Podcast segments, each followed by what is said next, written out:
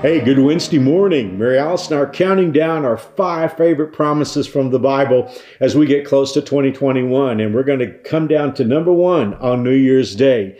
But already we've looked at number five from the book of Philippians, chapter 4, verse 19. My God shall supply all your needs according to his riches and glory by Christ Jesus. Yesterday, Mary Alice brought number four from Hebrews 13, 5, where God said, I will never leave you nor forsake you. And now, Number three, our number three favorite promise from God's Word, Romans chapter 8, verse 28. One of the most well known promises of the Bible, but it gets more wonderful the longer I live. I want to pull from the New International Version because its translation just simply has three short phrases. In all things, God works for good. One more time. In all things, God works for good. Before we get into what this promise means, let's talk about a couple of things that it doesn't mean. First of all, it doesn't say all things are good. I've talked to some Christians who've read this verse and they pretty well have the idea that anything that happens in any Christian's life because of Romans 8:28 is good. That's not at all what this verse says. It says, "In all things God works for good." The word good doesn't show up until the third phrase. Frankly, a whole lot of stuff that happens in this world, in this flawed, broken world, that's perpetrated by flawed, broken people. A lot of those things are bad. And bad things are going to happen to us in 2021. That's just life. And we know that. That's a human thing. So, first of all, this verse doesn't say all things are good. Now, I may, I may surprise you with this second one because there are people that quote Romans 8:28 as if to say that there's a purpose behind everything that happens. This verse doesn't say that. I mean, frankly, if it's a bad thing, there's not necessarily a purpose behind it. I don't know of any single thought that has made more people doubt the existence of God than some well meaning person coming along after this person has experienced a horrendous tragedy and said to that person, God has a purpose in this. You know, I, will tell you, I've stood by a lot of caskets of suicide victims. It would be real hard for me to look into the eyes of that mom or dad and say, God had a purpose behind this because he didn't. They're just bad things that happen in our world. And I mean, the Bible's been very clear about that from the beginning. So this verse does not say that there's a purpose behind everything that happens. But here's what it does say it says, in all those things, bad things, good things, people that things that people do to hurt us, things that people do because they want what they want out of life and it turns out to be bad for us. In all those things, the Bible says God works. And then this beautiful phrase, for good.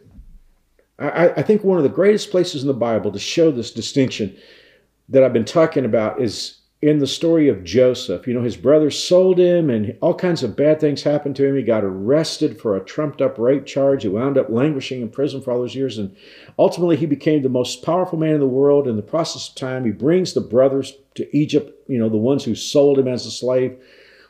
And they're just terrified. His brothers are terrified that when their father dies, Joseph's going to get even with them all. And Joseph brings them all in and he says this to them. He said, What you did, you did to hurt me. But he said, God intended it for good. And that's Romans 8 28. It says, In all things, God works. Now, I, I, don't mean to be overly negative because there are good things that happen too. I mean, if you think about your life and my life, it's a it's sort of a back and forth of of bad things happening and good things happening and seemingly random things happening. But what the Bible says is for a God follower, God weaves together all those things and he does it for good. God can take the worst thing that happens to us and work in that situation. Although he didn't intend it, it wasn't his purpose that something bad happened to us. He can work in that context and he can turn it for good. One of the oldest stories that I've ever told, I think I told this early in my ministry, and it's an old story. It goes back to the 19th century, back when, when well to do women dressed up. One of their key accessories was a beautiful handkerchief. Sometimes those handkerchiefs cost as much as a dress would cost. They were made out of elegant silks and laces. But there's the story of such a very wealthy woman who had a very dear friend who was a world renowned artist who lived down the street from her. Anyway, the story goes like this She had her most prized handkerchief, and somehow, as she was doing some lettering, she accidentally ruined the handkerchief, this beautiful silk and lace handkerchief, with a drop of India ink, and it was worthless. And she was just absolutely distraught about it. So she went down that evening to visit the artist, this world renowned artist who lived down the street from her. And all she could do was complain about the tragic mistake that she had made to ruin that expensive handkerchief. And she went on and on and on about it. And as she got ready to leave, the artist said, uh, Would you leave it with me? And she kind of raised her eyebrows as if, what, what, what would a guy want with this ruined handkerchief? And he said, just, just leave it with me. She said, Well, it's useless. It's worthless. Here, you can have it.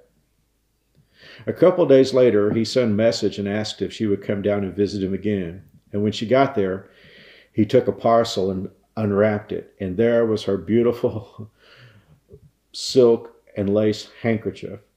And the artist had taken India ink and started with the spot with that drop that she'd gotten onto the handkerchief. And he he created this magnificent design that made the handkerchief worth infinitely more than it had been before. When I think of Romans 8:28, that's what I think about. Whether it's our mistake, someone else's mistake, whether it's some painful thing that comes out of nowhere that we have nothing to do with, we can feel like it's ruined our day, ruined our career, maybe ruined our lives. But if you love God and you're all about what God is about, You've got promise number three for 2021. In all things, God works for good. My guess is this is touching someone watching this today in a very sensitive place. Because right now you're trying to figure out how you can take the pieces of your life and make some sense out of them. And right now you may be just going through the hurt, especially I think this is this is common unfortunately, at the end of the year, you know, we could, there's a lot of anxiety and and emotional uh, upheaval this time of year for various reasons. And so oftentimes we, we tend to look back on the things that have hurt us. I've, I've often compared it to keeping a shoebox in our closet with broken glass and picking up the pieces one by one. And every time we do, it cuts our hands. I think so many times we take the shards of the broken things that happen in our lives and we go back and re relive them as if to say, My life can never be what it should be. But you have a promise if you're a God follower. If you're a daughter of God who loves God and is about what He's about, if you're a son of God who's all about Jesus, even though you've had some bad things happen, you can quote promise number three for 2021 in all things, God works for good. Let me pray for you. Father, thank you for this time to spend together.